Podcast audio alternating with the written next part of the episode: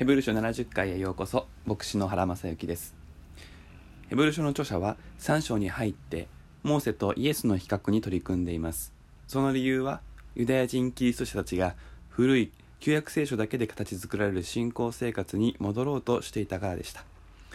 救い主キリストが来られた以上後戻りはできない。むしろそれは危険なことであると分かっていたヘブル書の著者はユダヤ人たちが尊敬するモーセとイエスを比較してモーセを格下げすることなくイエスの優越性を示し困難があってもキリストにとどまることを励まします。私たちにとってこの話は旧約聖書の価値がなくなっていないということを意味し新約聖書とともに読まれるべきものであるということを教えるものでした。それと同時にもう一つの大切なことを著者は教えています。それは旧約聖書と新約聖書の継続性つながりの部分です。そのことを示すキーワードが神の家という言葉です。家というと21世紀の私たちはすぐに建物のこと。英語で言えばハウスのことを思い浮かべることでしょう。英語の翻訳もここでハウスを使いますが使われるギリシャ語はホームを意味することもできる広い言葉です。そして文脈は建物の話をしていないということに気をつけたいと思います。モーセが神の家全体の中で忠実であったという記述は民数記12章7節の引用です。そして意味は建物のことではなくて神様を中心に編成されたイスラエルの部族連合そのつながりのことです。もし建物の話をするとしたらイスラエルは東京ドームのような大きな建物を建ててその中でモーセが仕事をしたということになりますがそういうことではありません。物理的な建物ではなくつながりとしての家ホームがここで考えられています。古代社会では今よりもずっと広いつながりで家を考えました。その名残が今では国家という言葉に残っています。これも国を家として見る見方です。そういう観点でこの箇所を読み直してみるといろいろと分かってきます。家よりも家を建てる人が大いなる栄誉を持つというのは建物と設計士の話ではなくて家族のメンバーとそのつながりの創設者家長にあたる人の話であると分かります。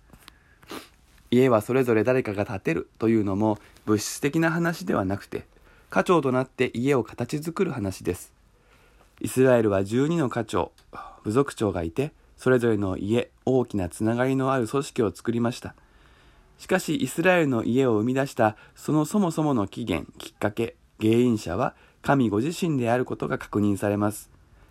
だからここでは一般論ではなくて、イスラエル国家という家、それが神の家であるということがまず確認され、そしてモーセはそのメンバーの一人であって、創設者ではないということがポイントなのです。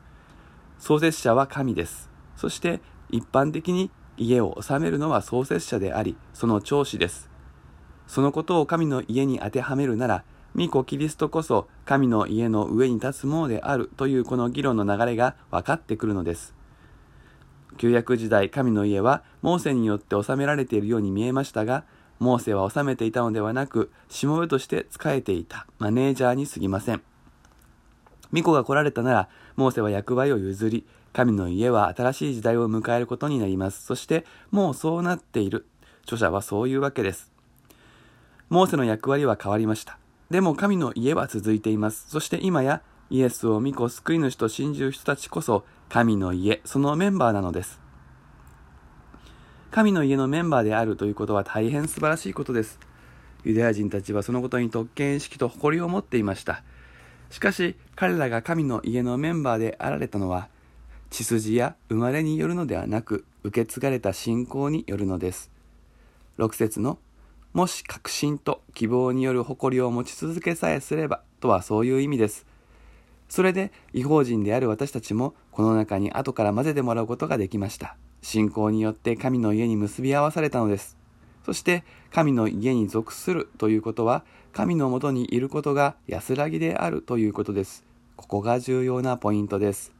ホームというのは安らぎの場です。私たちは神の前でくつろげる存在にされている。それが神の家であるということの大きな意味なのです。11回目は以上です。それではまたお会いしましょう。